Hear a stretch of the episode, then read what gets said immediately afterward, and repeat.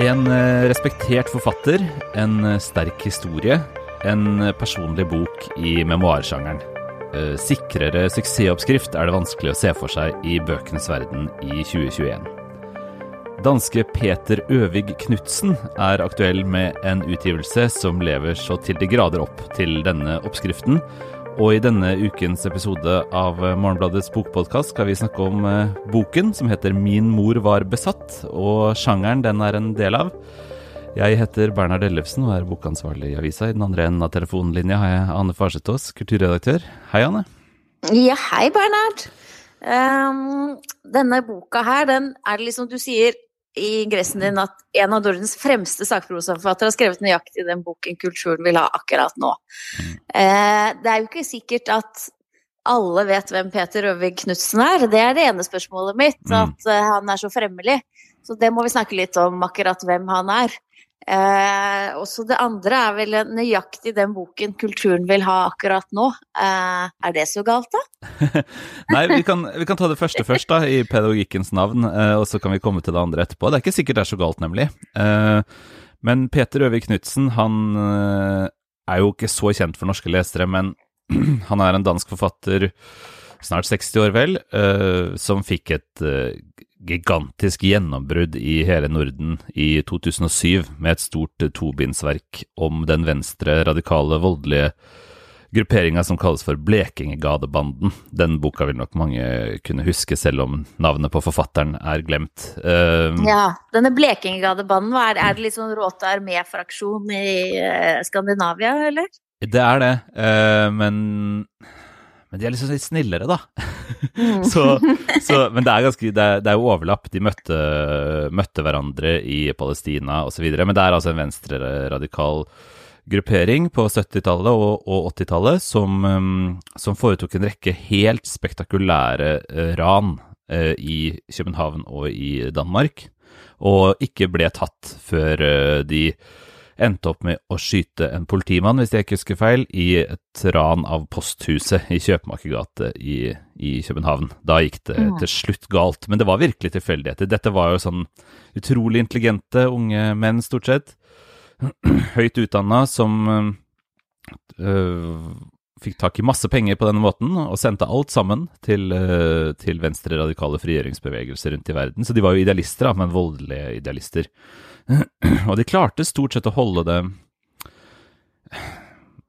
ikke så ekstremt voldelig før denne mm, drapet på en politimann, og da gikk det i vasken. Uh, og det store boka til uh, Knutsen, den uh, utmerker seg jo ved liksom for første gang fortelle hele historien. Han har fått mm. en av dem i tale, uten at leseren på noe tidspunkt inn i de to bindene forstår hvem av dem det er, og det er ganske spektakulært, for det er jo en veldig liten mm. gruppe. Så han har liksom triksa det til på helt helt utrolig flott vis uh, for å klare å skjule kilden sin, og så er kildearbeidet i boka er uh, oppsiktsvekkende. Så, så, det er mm. liksom et uh, Og den ble også da kåra til en av de ti beste sakprosabøkene i Skandinavia, skrevet etter 2000, i en kåring som vi sam samarbeida med andre nordiske aviser om for noen år siden. Så den er på en måte liksom ferdig kanonisert, da, i den grad man kan mm. kanonisere noe fra sin egen samtid. Ja, og du snakker om kildearbeid, og han er da journalist, Øyvind mm. Knutsen. Uh, men uh, denne gangen da, så er det jo da kildearbeid. Han skriver om sitt eget liv. 'Min mor var besatt da jeg møtte depresjonens demon', er jo også undertittelen her. Det handler da tydeligvis da både om moren hans og om han selv, og hans egen sykdomshistorie er da en memoar. Hvordan går det når journalisten skal skrive om seg selv? Er det er han selv som er hovedkilden, da, sannsynligvis? Uh, ja og nei, faktisk. Det er vel kanskje en av bokens interessante sider. Han, uh, han går løs på dette her etter at moren er død, uh, i 2017, tror jeg det er. Og så åpner han på en måte en slags sånn mørk dør i sitt eget liv. Da. Hun har uh, lidd av depresjon hele livet, vært en veldig krevende mor å være sønn av. Um, og det har jo voldt ham mye smerte, men, men, han er jo en ekstremt velfungerende person. Uh, søsteren hans er like velfungerende. han har liksom ikke gått inn i dette. Men så bestemmer han seg da, litt sånn teknisk og litt på en måte sterilt, kan man kanskje tenke, at han skal prøve å bruke det han kan, faget sitt, på å forstå moren. Eh, så da går han faktisk til andre kilder. Og det mest kontroversielle Jeg har ikke lest meg opp på den danske resepsjonen av denne boka med vilje, for det, det pleier å prøve å unngå det når jeg anmelder bøker. Jeg ville vurdere de litt uh, med friske øyne. Men jeg vet ikke egentlig om denne har skapt stor etisk debatt, fordi han har fått innsyn i hennes psykiatriske journaler og gjengir uh, innhold derfra. Så det er hovedkilden. Mm. Mm. Og så reiser han rundt i Danmark og intervjuer mennesker som har kjent henne. Han, han har et veldig sterkt ønske om å vise at hun var mer enn bare en syk kvinne. Så han prøver å finne Eh, barndomsvenner. Eh, han snakker med medisinsk personell som har, eh, som har behandlet henne. Der, der også syns jeg det er spennende og litt uklart for meg hvorfor noen av dem snakker og andre sier 'jeg kan ikke Mm. si noe'. Uh, Taushetsplikten mm. gjelder selv om hun er død.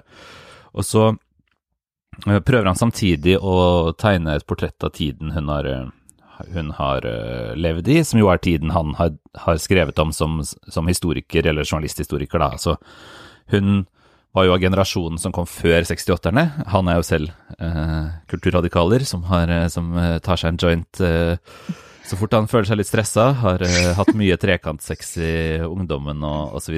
Har liksom den, det danske frisinnet da, som en livlig del av sin biografi, mens moren har, har ikke det. Hun mm. har den spissborgerlige Uh, liksom uh, forstadsidentiteten som, som de dansk, det danske frisinnet er et så klart oppgjør mot. Men så skjer det da at uh, når han liksom åpner, åpner, denne historien opp, så smeller det fullstendig for han selv. Han har hatt depresjoner tidligere også, men nå knekker han sammen fullstendig under vekten av en, en, en beksvart og langvarig en. Mm. Og så sier du at eh, dette er nøyaktig den boken kulturen vil ha nå, altså bøker med personlige historier om egen lidelse, da. Også her, da, i tilfelle dette her, er jo da eh, liksom mest kjente, en av de mest kjente sakprosaforfatterne. Litt som om eh, Åsne Seierstad eller noe sånt skulle komme med en sånn sterk personlig historie til forleggerne, om, så tenker du Litt som om Aivo de Figueiredo skulle komme med en bok om sin far, eksempel. ja, ja. det har han jo gjort. Ja, så det er jo ikke uten uh, paralleller, akkurat. Uh, ja, det, altså, det, som er interessant uh, for meg, er jo for det første at jeg er, har dratt på meg en litt sånn negativ fordom mot disse bøkene. At det er noe litt Hva skal jeg si, da? Jeg mister litt appetitten av at, av at absolutt alle Altså, han har skrevet gode bøker om hippiebevegelsen, han har skrevet om psykiatri, altså Øvig.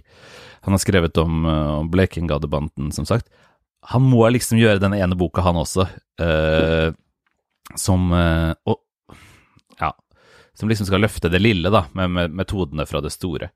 Og så eh, er det også det at i denne boka så lever det ikke eh, når han skriver om moren. Det er Han har en veldig tørr stil, det har han i de andre bøkene sine også. Eh, det er kildearbeidet, eh, det derre sirlige opp oppbygning av en på en måte spennende historie, men med helt uspektakulære midler, som er kjennetegnet hans.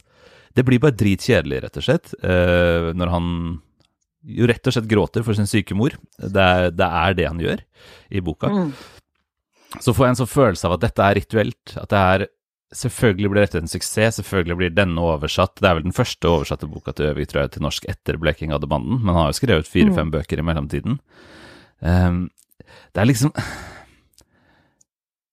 det er, føles som en vare mm. uh, på mange måter, når, når uh, så mange forfattere i dette sjiktet skal ha inn én sånn personlig bok som liksom skal skjære med resten, og mm. uh, de ligner på hverandre og jeg må bore litt i dette her. Jeg er ikke så, har ikke pådratt meg samme fordommen som deg mot eh, det personlige fra sakprosforfattere. Du har tvert imot skrevet en bok om det.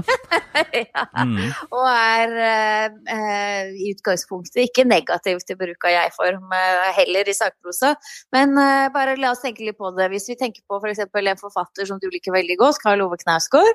Eh, så han har skrevet masse Alle bøkene hans handler om han selv og hans små problemer. Eller hans kone, tidligere kone Linda Bostrøm Knausgård skriver også en roman eh, som både du og jeg syns er fantastisk, om sine depresjoner. Mm. Er det så eh, stor forskjell eller Hvorfor er det mer spekulativt, kanskje er spørsmålet mitt, hvis en sakprosaforfatter gjør det, enn en romanforfatter? Nei, essensielt sett kan man jo ikke si at det er det, selvfølgelig. Eh, det, vil jeg ikke, det vil jeg ikke våge meg ut på. Det er ikke sånn at eh, Jeg ser jo ikke engang noen essensielle forskjeller mellom sjangrene. Men hvis vi skal liksom ta de mer et, større tendensene, da, hvorfor noe lykkes og, og andre ting føles mer kynisk eller opportunistisk eller kanskje markedstilpassa for meg, Eh, så skyldes det nok at eh, disse forfatterne du nevner, ekteparet, eks-ekteparet Knausgård f.eks., Uh, har lange romanforfatterskap, til dels lange romanforfatterskap, basert nettopp på materiale, eller hva skal jeg kalle det, fra eget liv. Litterær foredling av det. og kvalitetsforskjellen, den litterære kvalitetsforskjellen, er så massiv i utgangspunktet. Det finnes ingenting som er for lite til å skrive om. det skjønner man av min kamp, hvor det å spise frokostblanding med surmelk eh, er kanskje den viktigste scenen i hele verket. Eh, det, er ikke, det er ikke noe sånn at noe er for smått og noe er stort nok til en bok, men eh, gode romanforfattere vil jo klare å løfte disse tingene til, til noe allmenngyldig, rett og slett. Mm. Det høres veldig gammeldags ut å si, men det er jo det man gjør. Man klarer å løfte det private og, og gi det et språk og en form og en, en frihet i, for tanken, på en måte, som gjør at vi, det angår oss alle, da. Det blir problemet i første halvdel av denne boka, men vi skal komme til at det skifter litt takt her, da. Men i, i første halvdel av øvingsbok bok så syns jeg den er der nede, hvor, hvor jeg syns sånne fortellinger ofte kan bli sittende fast, at det føles privat, rett og slett. Og at grunnen til at jeg skal lese om det, er at han er en kjent mann, en respektert forfatter. Uh, dette er utgitt i stive permer og liksom kalles memoar, og da er det det er veldig lett å lese, ikke sant. Det er super, superengasjerende, eh, men det er bare at den fornemmelsen av sånn der historie fra virkeligheten eh, mm. fester seg, da. Ukeblad. Men du sier jo også en annen ting eh, om han som ikke høres så veldig bra ut. At han, at han ikke har skrevet en eneste god setning, mer eller mindre. ja, på en måte, men det er jo også, er også vanskelig å si. Han har kanskje ikke skrevet en eneste pen setning, eller elegant mm. setning. Det er jo mm. kanskje to-tre stykker her, altså. Det er, ikke, mm. Men det er ikke mer enn to-tre stykker her. Hans uh, forse er, er, eh, liksom det litt sånn um, uh, rettsmedisineraktige. Sånn, uh, Noe sånn at man undersøker og dokumenterer og, og er nøktern. Da. I Blekingadebanden, som er en svimlende spektakulær historie, ikke sant? så tjener jo denne nøkternheten fortellingen helt fabelaktig, fordi at uh, den, den, trenger ingen ekstra spenningsskapende grep, den fortellingen. Det er den perfekte thrillerfilm.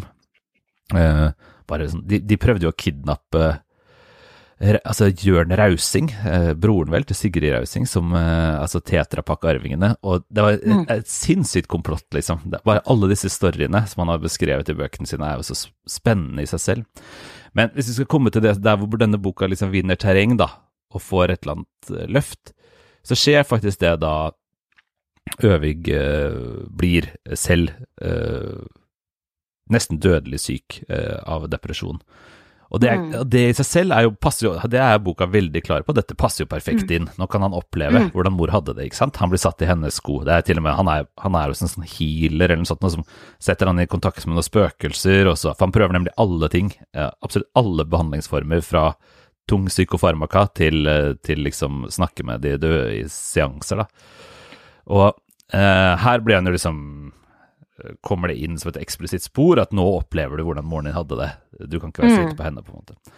Men det, det, er ikke derfor egentlig det blir bra. Eh, det blir bra fordi møtet mellom hans tørre språk, hvis jeg kan kalle det det, da, mm. og denne altoverskyggende vonde sykdommen han opplever, der oppstår det noe som kan mm. minne om det uh, Linda Bostrøm Knausgård gjør i 'Oktoberbarn', som nok likevel er en enda sterkere skildring av uh, av uh, psykisk sykdom, men, men, han får fatt i noe av det samme. Han, han klarer med sin tålmodige stil å vise hvordan uh, en depresjon er noe som, når den er der, er altoppslukende, og det er umulig å forestille seg at den noen, noen gang skal gå over. Og i det øyeblikket den letner, så er det umulig å huske hvor jævlig det var. Mm. Og den dobbeltheten eh, jobber han fram på en, på en veldig fin måte når han når dette skjer. Men dette er på en måte en litt ødelagt bok, da. Og hvis vi tar den ut av hylla på flyplassbokhandelen for uh, memoarer, eller bestselgerhylla, som den sikkert har stått på i Danmark, og liksom setter den inn blant de litt mer sånn skjøre, rare, litt halvveis mislykka bøkene, så, så fremstår den for meg plutselig mer interessant og mer levende og, og mer utrygg. Hvorfor er den interessant da? Fordi at den legger ut med en trygghet på at det nettopp er en 60 år gammel, svært godtselgende forfatter som bor like ved Dyrehaven utenfor København, i en stor, stort hus fylt av designmøbler, ressurssterk, som nå skal skrive denne personlige boken om sin mor. Uh, ja, så en garantert suksess, da. Og så mm. krakelerer det på en måte når uh, Når uh, ja, han blir jo, Det er jo selvfølgelig fordi han blir syk selv, men det er jo fordi språket hans eh, liksom skumper, skumper borti disse sykdomsbildene, da. Og, mm. og, jeg vet ikke, den friksjonen som oppstår der, der er det noe verdifullt. Men jeg er Men det som også men, er pussig ja. Men, ja. Fordi jeg skulle til å si, det begynner jo med denne vellykkede fyren, og så uh, raser alt sammen, og han mister alt og opplever akkurat den ødeleggelsen av livet. Men det ender jo godt, så vidt jeg forstår. Ja, for faen. Det ender jo godt, og det er jo veldig vanskelig da, å, å forholde seg til. Eh, fordi eh, hele boka handler jo om en mor som eh, ikke blir frisk, eh, og som minner oss på at det, dette er en sykdom det er veldig vanskelig å, å tenke at forsvinner helt. Og i tillegg så er det jo dette pussige, som også for så vidt passer perfekt, at i 1987, tror jeg det var, så debuterte Peter Øvig Knutsen eh, med en bok som han skrev sammen med en, en eh, kvinnelig kollega, som er et sånn ramsalt eh, angrep på dansk psykiatri, og særlig representert ved to nestorer i faget. Eh, 30 år etterpå eh, går han til behandling hos en av disse to. Oi. som har blitt pensjonist, uh, og som pumper ham full av de absolutt sterkeste medisinene uh, mm. det danske apotek har å oppdrive. Og han blir tvangsinnlagt, noe som er altså da fiendebildet i hans tidligere liksom, kritiske karriere. Han er jo oppdratt på gjøkeredet, sånn som alle andre mm. i hans generasjon. Og så eh, får han elektrosjokk også, som han driver med i Og så er behandlingen eh, på Rike, Rikshospitalet, der på lukket avdeling, er eh, syv runder med elektrosjokk. Og det mm. funker! Perfekt! Mm. Sju, sju, smell, og alt er borte.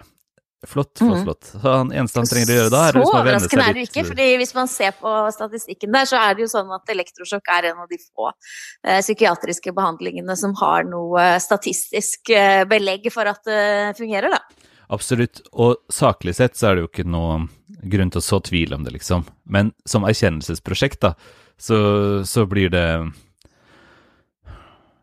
vanskeligere å Hva skal jeg si, da?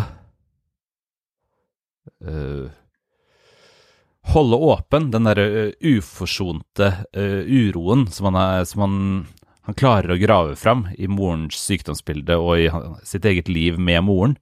at han han både hater henne for all, rett og slett all eh, dritten hun har eh, øst utover han i eh, mange tiår, samtidig som han jo har opplevd sykdom, er en åpenbart en person som har evne til å oppsøke kompleksiteten i, i relasjoner, som journalist også.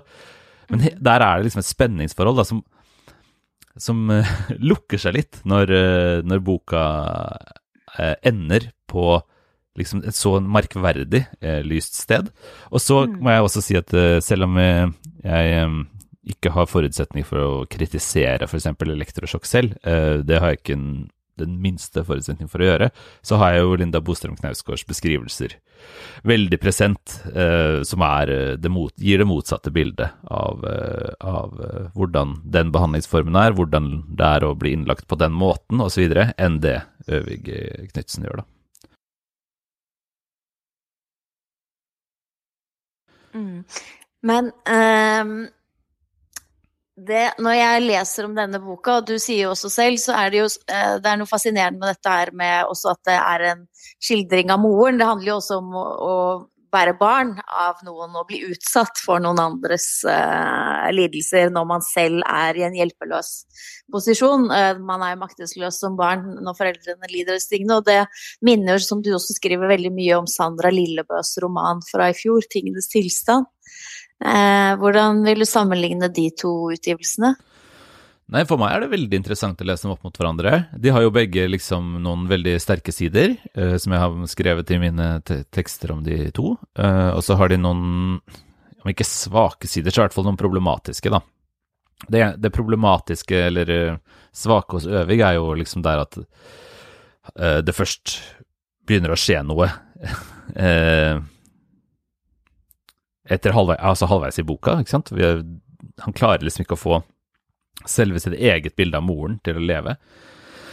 Mens hos eh, Lillebø så er jo uh, inngangen den helt motsatte. Hun, hun uh, går jo ikke ut uh, for å skrive en roman hvor, hvor hovedpersonen skal finne ut av relasjonen, eller undersøke noe, eller lære noe. der er det hovedpersonens behov og rett til å fortelle sin fortelling som den er opplevd, som liksom er imperativet og motoren i teksten.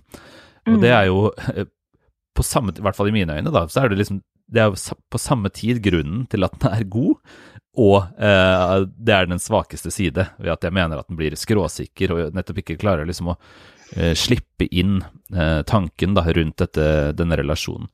Mens der er jo Øvig aktivt ute etter å gjøre det motsatte. Han, han er jo selvkritisk, eh, både kritisk til hukommelsen, eh, sin egen hukommelse og hukommelse som sådan til etablerte narrativer om menneskelige relasjoner. Han mener jo at det er stor fare for at den fortellingen han har fortalt seg selv om sin relasjon til moren, for en stor del er diktning som har eh, festa seg som sannhet.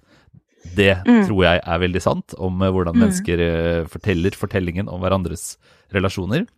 Mm. Og så uh, har han jo rett og slett et sånt aktivt prosjekt for å prøve å sette seg i hennes sted. Ikke da ved å bli syk, da, men ved å, mm. ved å liksom forstå f.eks. For at hun hadde strålende karakterer på skolen, men kunne ikke ta videre utdannelse fordi det var det ingen jenter i hennes generasjon på det stedet hun vokste opp som gjorde, osv., osv. Hvordan liksom verden har lukka mm. seg rundt henne. Så det er veldig interessant. Men det som kanskje likevel er det mest slående, er hvordan uh, dette tydeligvis er en ganske lignende relasjon som det Lillebø beskriver i sin roman. Altså det er så mange konkrete scener uh, som er like. F.eks. behovet mm. for å liksom vise en annen person hvor jævlig masete moren er. For det er umulig mm. å forklare det. Så det å liksom mm. vise fram SMS-er eller en telefonsvarebeskjed, spille det av for noen, bare for å liksom få bekreftelse på hvor ko-ko dette er, mm. eller hvor, hvilken liksom uendelig strøm av bebreidelser det er, eller ikke minst hvordan det er å bli den ansvarlige parten i et barn-voksen-relasjon, altså når man selv er er barn. Så det er veldig mange mm. dynamikker som jo på en måte hever troverdigheten, eller hva skal jeg kalle det. Nå tvilte jeg ikke på troverdigheten for så vidt da, i noen av disse beretningene, men det styrker liksom en sånn følelse av at ja, det er jo sånn eh, det er, da. Så de beriker hverandre, vil jeg si. da. Også Knausgård. Disse tre bøkene er egentlig et uh, godt tips å lese opp mot hverandre, fordi at de gir et, til sammen et veldig sånn intenst og, og mangefasettert bilde av depresjon mm. og og personlighetsforstyrrelse, og, um, og, det å leve med det. Mm, ja, jeg blir veldig nysgjerrig på det. Jeg, jeg liker jo veldig godt både Bostrøm Knausgårds 'Oktoberbarn' og Lillebøs 'Tiggenes tilstand', så jeg tenker jo at uh, denne boka får jeg lyst til å lese. Med god grunn, uh, vil jeg si, selv om jeg tror nok at du ville uh, måtte komme halvveis uten å kaste ned i veggen uh, for ja. at du skal få virkelig glede av det. Men jeg mener at det skjer noe når den uh, journalistiske tilnærmingen, tilnærmingen, hans møter den egne situasjonen. Mm. Men vi kan jo si at dette går det an å lese mer om i denne ukens Morgenbladet, hvor eh, vi har anmeldt Øvig Knudsens bok og Knausgårds, Linda Bostrøm Knausgårds bøker, og, og Sandra Lillebø kan man også lese mer om på morgenbladet.no. Og man også kan abonnere på avisa, noe vi håper at du vil gjøre. Og så er vi tilbake neste uke, Vianne. Takk for praten. Det er vi. Takk for praten. Ha det bra. Ha det.